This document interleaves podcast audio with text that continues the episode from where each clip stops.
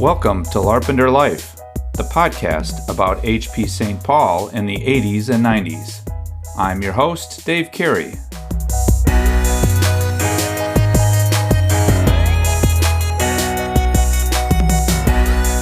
Everybody was supportive of each other. I was expecting to get fired I feel like HP was my family. This is episode number four, and today's guest is Barb Stinnett. Barb was at HP for 23 years. If you missed episode zero, the introduction, please have a listen to that to find out what this podcast is all about, where you can find it, and how you can get in touch with me. And now, here's my discussion with Barb.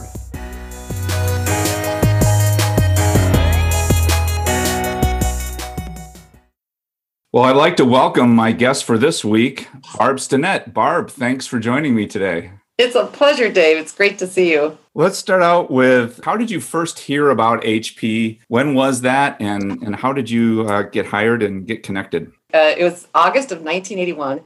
And uh, like a lot of us that had just graduated, it was 101 degrees that day, and I'm out in my suit, sweating to death in a car with no air conditioning. And I got over to Hayden and Associates. So quite a few of us from the field, Hayden and Associates was the firm in town to help get sales jobs.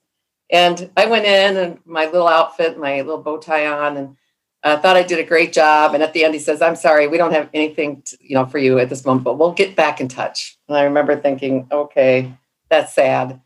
Uh, as I was walking out the hall, I tripped in my high heels, which I was not used to wearing yet, uh, coming out of college and my resumes went everywhere. This really nice guy uh, named Paul Beard uh, stopped and picked up my files and said, "Oh, you have a computer science background. I have a candidate that just canceled on me. Would you do the interview? It's with Hewlett Packard." And I'm like, "Of course." He's like, "Well, here's the address, and you need to be there in 45 minutes." So I literally had zero time to do any homework. I got in my non-air conditioned car, drove from Edina over to St. Paul and went right in and uh, had the ominous pleasure of meeting Tom Rapputh. And I don't know if uh, many of your listeners remember Tom, but Tom was larger than life. He was just great. This big, joyful person comes to the door, and and anyway, we had a really nice hour and a half together, and and uh, you know we went through the background. It was really great. And then the blowing crush question. He says, "By the way, tell me what you know about Hewlett Packard." And I proceeded to try to BS my way through and said, well, it's an airplanes parts company and they're really famous and they work with Rockwell and Boeing and whatever. And he goes, he goes, thank you. That was very insightful. And like three days later, I got my rejection letter. So I had no time. I didn't know who HP was, which is really bad. I mean, I'd done everything on IBMs and on other systems, but but not on uh, Hewlett Packard. Did you know from the beginning that you wanted to be in sales? You know, when you were in college, did you know that sales was where you were going to head, or or was that something that came later? No, I absolutely did not want to be in sales. I actually said I would never be in sales, and I went to be computer science degree, and I wanted to write software. So I took myself very seriously at the time in school and thought that I really wanted to get into uh, programming and development and be a, a true software engineer. And I took the job at HP just to get into HP, hoping that it would lead to a real job. And it turned out that sales was the real job, right? Being able to connect all, that technology, that phenomenal technology, and take a business issue and know how to communicate and bring that together. I think, Dave, like you and I did so many sales calls together where we would just actually do what now today is commonly called solution selling or consultative selling, where you can't just go in and talk about your bits and bytes you have to be able to talk about the what the, they care about and then translate it into how to meet your quota. So that to me became the engineering part and understanding computer science as it applies to an industry.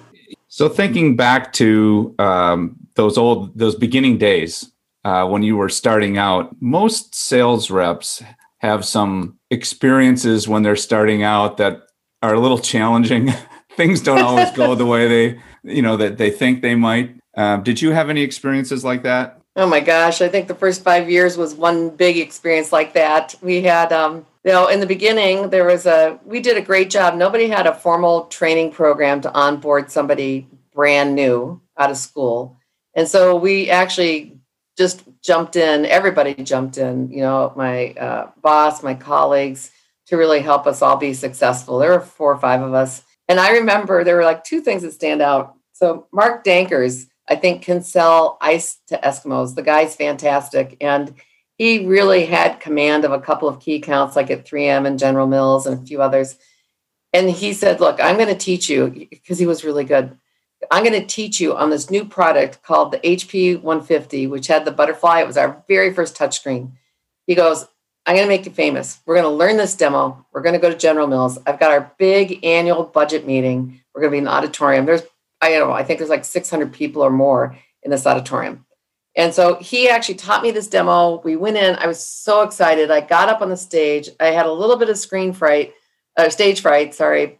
But Mark coached me on. He got up and he gave the introduction to the audience and said, you know, I'm really excited. This is Barb. She's just joined us, you know, six months ago.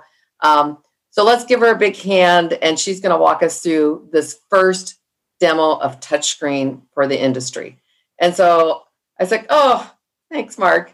And I was like all excited, and I get on my little keyboard, and I'm like, okay, so this is a touch screen. I was showing if you touch this, this happens. You touch this, what happens. I said, so now let's do something. Let's go through the demo. But first, I'm going to show you how to reformat your C drive. And before Mark could breathe in, I had already executed it, demo's over.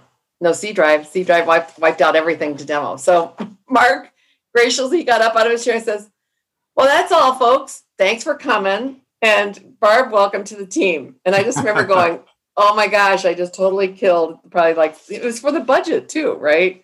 But uh, but Mark was like so, so gracious. And um, I just I just loved uh, the learning on it I felt really bad. I, of course, Mark put me through training for another like two years and didn't, never invited me back to do a demo for him. I don't get it, but shocking. but that, you know, that was one. Or I remember being with Cargill as I progressed. I um, had Worldwide Cargill, which is the world's largest private company, and I just was dedicated on Cargill at the time.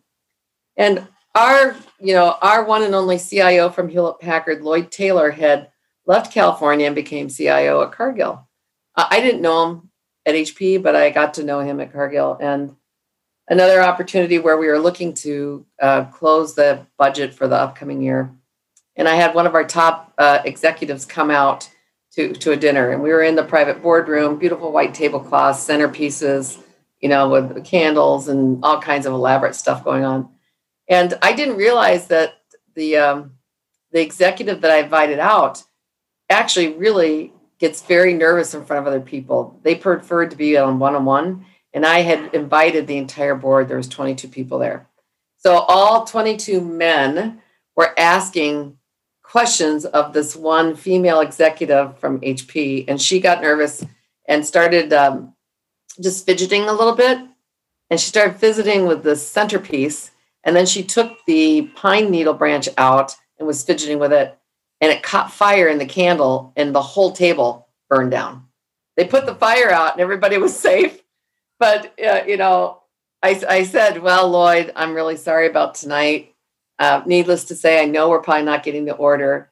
And he says, no, we're going to talk about that tomorrow. Let's get everybody home safe. So we did. And then the next morning at 7 a.m., I woke up and he had our order for the full next year already in my mail. So another great story of a client who just like believed in us. And I know at, Dave, you and Kevin Dumay and Lamar, so many people worked on Cargill. And uh, even though we set their boardroom on fire, they still supported us. I thought that was pretty cool.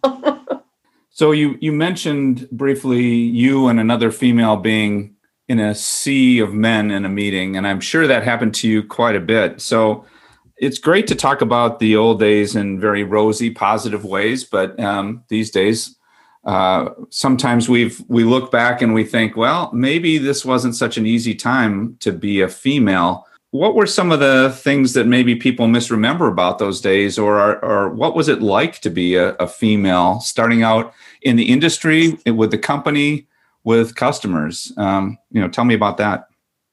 Yeah, that's a really good question. I have actually thought about that a lot during these COVID days when we have a lot of time to think. And um, you know, Dave, when when I graduated in 1981, I, I remember the 60s, right when you and I were growing up, and uh, and you know the whole Gloria Steinem and the women's rights and all those and everything that went along with that. Same time with Martin Luther King, there was just so much change happening. And then all of a sudden, life goes on, and you go off and you graduate from high school and you go to college. And quite honestly, I actually thought all that was addressed two decades before when I started work. And it wasn't until I got to work, um, and probably not even until 1986, quite honestly, where you know let's start taking a look at what makes sense and where are people comfortable and uncomfortable, and and you start to really see the actions on the front line, uh, and not just HP, but just in general with clients or being in the business world. Technology industry, right at the time, it was really rare, rare to be a woman, and it was even more rare to kind of be at that time on the front line.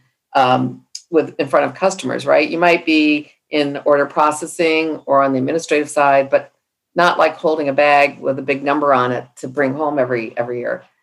So if uh, what I remember about it is I never thought about it until we started having diversity training in 1986. So 81 to 86, it was just like I'm one of the team. I never felt different. Everybody was there. Uh, all everybody was supportive of each other. I don't think many people even thought about it. Some of uh, some of the um, older gentlemen, like you know, didn't pass their uh, diversity training to the point where I think our poor HR guy Rod Peters just kind of gave up on a few and said, "Okay, it'll be okay." And um, but it wasn't really a big thing until we had uh, you know, events that started around, you know, eight, between 86 and 90, where it really, st- we were getting bigger. There was more women. There was still a lot of travel. We were doing all of our fun skits that were really fun, but then a lot of them started to cross the, the border, you know, cross that, cross that line. And it got awkward, right? We all were trying to figure out like how we, we grew up together playing, right? And just being, being playful and fun. But then all of a sudden we started realizing, oh, we hurt somebody and we didn't mean to right? And um, so there was a learning period there where we had this great playtime in the 80s to mid 90s. And then we started seeing some of the cause and effects and how, in some cases, it wasn't helpful to others. And I would say to HP's um, strength, especially in the St. Paul office, right? We really took it to heart and everybody did their very best. And if there was things that came up, we actually all just talked about it. I mean, I remember that. I remember Marie Dalton. And um, I cannot remember the person with Marie, but she actually said, Hey, I think this skit is absolutely hilarious, but you know, these three women really felt insulted. And I remember a group of the of the gentlemen in the office getting together and apologizing and saying, quite honestly, I don't get it. So can you help me? Because I don't want to be that person, but I don't get what I did that was bad. And so I just I always thought that well, it was a tough discussion, it was it was very very good. I never felt that I wasn't part of the team. I, I, I felt I was always part of the team. The only negative piece I had was um, once when I had a client that was going to make or break my quota for the year, who literally said, "I need you to be more than a friend to me in order to give you this order," and um, and I laughed. I thought he's kidding, and I and then when I found out he was serious, I turned down the order. And I, I remember going back to HP in the parking lot and just crying. I'm like, I can't tell my boss I didn't get the order. His last thing he said was, Don't come home without the order. And I sat in the car for probably a good 45 minutes to an hour. And then finally, you know, pulled my uh, my boots up and went in and said, Okay, look, I didn't get the order. Um, I'm really embarrassed. Here's what happened. And uh, I was expecting to get fired. And my boss basically sat there really quiet for a minute and then said, Well, that's just bullshit. Let me buy you a beer. And we went and got a beer. And I can't tell you the relief of that being a woman feeling I have failed on a performance level. I did not get the order, uh, but I wouldn't take the order for what was at risk. And um, and having that support, you know, that was. And by the way, that was one of the managers who actually failed diversity training for six times. But when it came to having to deal with it, was right there by my side. I think that really speaks to the leadership that we had in the office at St. Paul during all those years there in the 80s and 90s. and you've alluded to it several times already. When you think about those times, and if you just imagine in your mind's eye walking into the office, looking out at that big expanse, there's a lot of commotion going around in, in the heyday.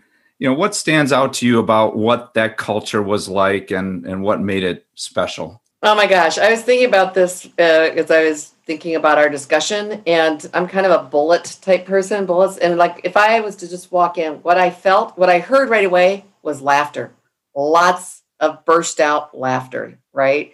So there is a camaraderie, there is a sense of being part of something. Um, everybody. I mean, I just think of like certain people's laughs, and you can just hear them, right? Uh, Lamar, right? Who couldn't hear Lamar's laugh? Uh, and um, and I think the just there's a lot of life. There's a lot of activity. There's a lot of spirit that was going on in there. There's a ton of thinking. People were energized and really wanted to figure problems out. I think the HP Invent, you know, even though it was a corporate branding, I think it was dead on for our period of time there because all of us were just trying to solve these interesting problems by applying our technology. And for me, that's what I loved about. I didn't want to be a sales rep, but I stayed a sales rep because it was about knowing the technology and knowing how to apply it so it helped somebody in some way. And I think the group that we had were really collaborative about that. And that was a really big deal. And it showed up from when we, you know, we worked super hard, we play super hard. You know, we always had our uh, annual fishing trips up at Lake Osakis. We'd, you know, have our golf tournaments, and none of us golfed at the time at Madden's, and, and we'd have our big meetings around those about how we're planning for the year and planning for a quota you know the all those things I, I remember when um, not only uh, Lake Osakis, but we'd go down to uh, the Ozarks. But those are the kind of things that were really like you could never do that now, right? But it was it was pretty special at the time. So I've heard you mention laughter and camaraderie and teamwork and support of your management and so forth, and the way that the group helped each other. Why do you think it was like that? You know, not every company in those days was like that. You'd walk into some other customers and sometimes it would feel kind of gloomy. That's true. What was it that made it that way for us? That's a great question, Dave. And you know, it's I think it's hard to put words on. It's a feeling. Like when you said that, you like spoke straight to my heart. I think part of it is we were very fortunate for that moment in time. The mix of people with the Midwest core really having, you know, the do good culture in the Midwest and having it applied by being super smart teams, figuring out how to help other people through applying technologies was part of it. Uh, but I really feel that there was a tremendous care for each other. I, I, I, I feel like HP was my family. I haven't seen her talk to you in I don't know how many years. I feel like it was just yesterday. You come on the screen and I almost start crying. I'm like, oh my gosh, right? I feel the same at night when, you know, now in today's COVID and things are tough and it's hard and I'm sad. I go out to Facebook and I look up Diane Fritchell. I look up Lamar. I look up to see where Wayne Husby's family is, you know, after losing Wayne, just what's happening with Wayne. You know, Tom Kahn, John Hennon, all these people. I, I literally sometimes at night just lay and think about two or three of our team, and I go up and down the rows in my mind of that office, right? Where we had the analytical team and the medical team was on the other end, and then we had the components team with Sherry Comstock. And it, you know, and then I think about our, you know, technology groups and the sales teams, and then the big SEs with all you smart guys in it. But I can literally still see the rows and the back office management that lined all of it. It it just felt like home. Okay, so HP, Sybase, i2, SGI, Sum Total, Timuron Group. I probably missed a few. And Cisco, Cisco and Oracle. All right. So you've held some senior executive positions at a lot of companies. Yeah. That is a really long way from starting out in 1980, calling on Benson Optical with me. Yeah. Four decades ago. So where do, where does that where do you suppose that ambition in you comes from? From our family at HP, from everybody in St. Paul. The fact that for 20, my first 23 years was in laughter and love and nourishing in a very hard industry for high tech, in an industry where hardly any women existed, it kind of like if you put it on paper today and looked at it, nobody would believe it. So, Barb, uh, as we get close to wrapping up here, I w- really want to thank you. Um, I'm sure that my listeners would love to hear a little bit about what you're what you're up to personally these days. Where are you living these days, and, and you know how are things going for you personally? Yeah, thanks, David. It, has been a lot of fun today. So, so I'm here still. So I, I dual residence in St. Louis Park and in Santa Cruz. So while I was out with Hewlett Packard for years, I forgot to tell you that I bought Walter um, Walter Hewlett's house. Wow. So during 9-11, sorry, I just got to tell you. So during 9-11, I was in some crummy hotel for 282 days straight, working for Adrian and trying to look at what we were going to do for 9-11 to help. And do, during that, I met Walter Hewlett and he says, well, why don't you just buy my house here? Why are you staying in a hotel? I'm like, Minnesota people can't afford California houses. Long story short, he actually came back with a CD. He figured out what I could or couldn't afford. And he actually said, if you want this, this is what we can do. And it fits in your salary. And that's how I ended up getting my home in um, California, in Santa Cruz. I mean, we could have never afforded it on Minnesota salaries. Uh, but that just goes to the fact of who the company was and how people cared back then. And um, so I still kept that place, and and but I'm mainly in St. Louis Park. Uh, my parents live with me; they're both 90, so I'm a huge caregiver for them. I uh, run a, a, small boutique uh, artificial intelligence firm. We do analytics for healthcare, and um, just really enjoying life. I we have uh, you know it's hard being in COVID, but we're fortunate that we have a small family bubble that we get to be with, and the technologies of Zoom and other things help bring it together as best it can right now. But we're really looking forward to getting out. So hopefully by this time next year, you know, everybody will have a chance to breathe and be able to enjoy uh, seeing friends and family again. I, I really am looking forward to the time when we can have a conversation like this in person. So thanks again for joining me.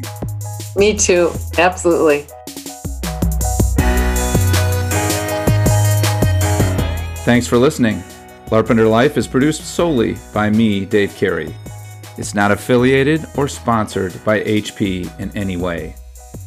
Please let me know what you think of the podcast. Please also let me know what other former employees you'd like to hear me interview.